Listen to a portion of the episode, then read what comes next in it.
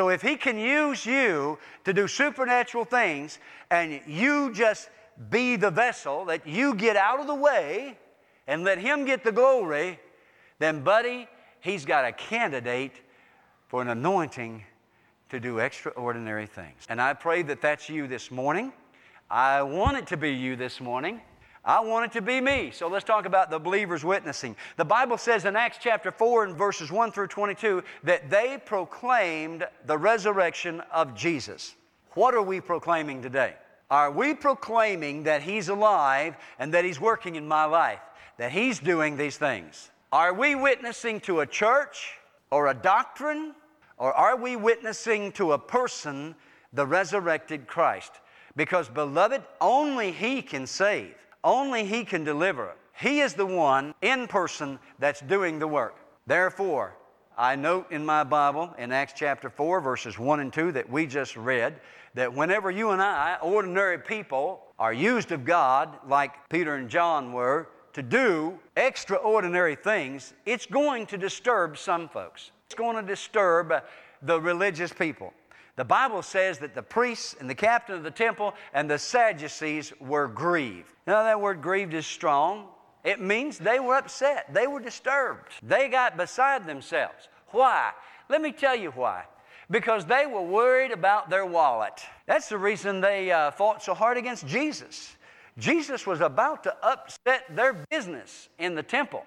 And now here comes some of his followers along, and they're doing the same thing. They are they, they are helping people free of charge. My God, who ever heard of such a thing?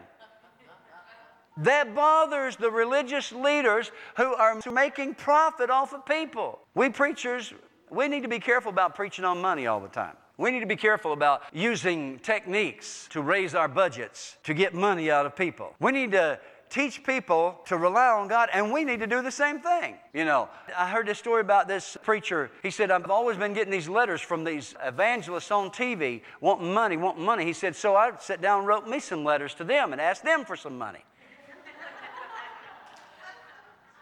He said every one of them wrote back with excuses of why they couldn't give me any money. The religious people want things to go one way, and that is their way. How many of you know that God disturbs the order of things for religious people? And if you are used of God, you're going to disturb religious people. Just get used to it. They're not going to shout and jump for joy when you do something through the power of God that is outside of their control. Okay, believers then were put on trial. They called them in and they began to question them. And they said, By what power did you do this? Who gave you the authority to heal this man?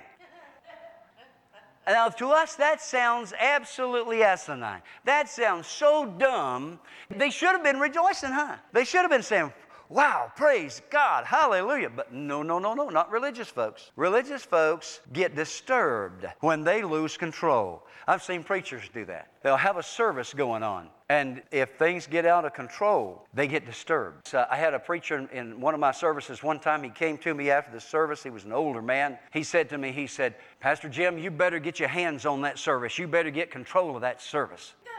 I thought to myself, no, that's the very thing I don't want to do. I want the Holy Spirit to be in control. Because you see, I want the things that the Holy Spirit does. I can have what I do every day if I want, but to have what the Holy Spirit does, you got to let the Holy Spirit be in control. And He may not want to do it the way I want to do it. He may want to do four songs instead of three. In fact, He may want the whole service full of worship instead of anything else. You know? He may not even want any worship. He may want me to get up and start preaching from the first minute, you know?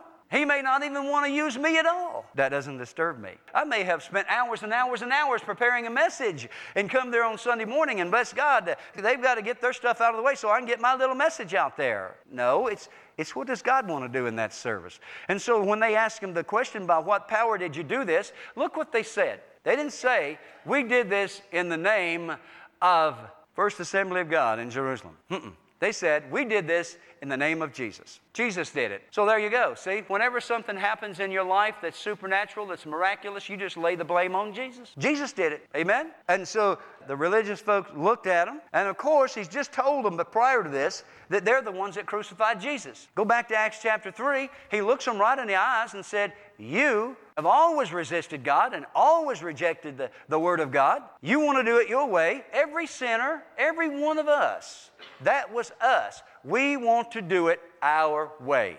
No matter what the Bible says, and that was Adam and Eve's problem. It was very simple for Adam and Eve don't eat of that tree.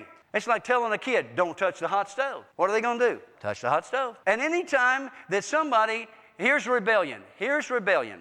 The Word of God or someone in, in spiritual authority tells you something, and you raise up in rebellion, well, who do they think they are? Well, bless God, I think I can do it. And we get off into rebellion, and then we wonder why things are running amok. Whenever the, whenever the Holy Spirit calls your attention to the Word of God, check yourself out and see the rebellion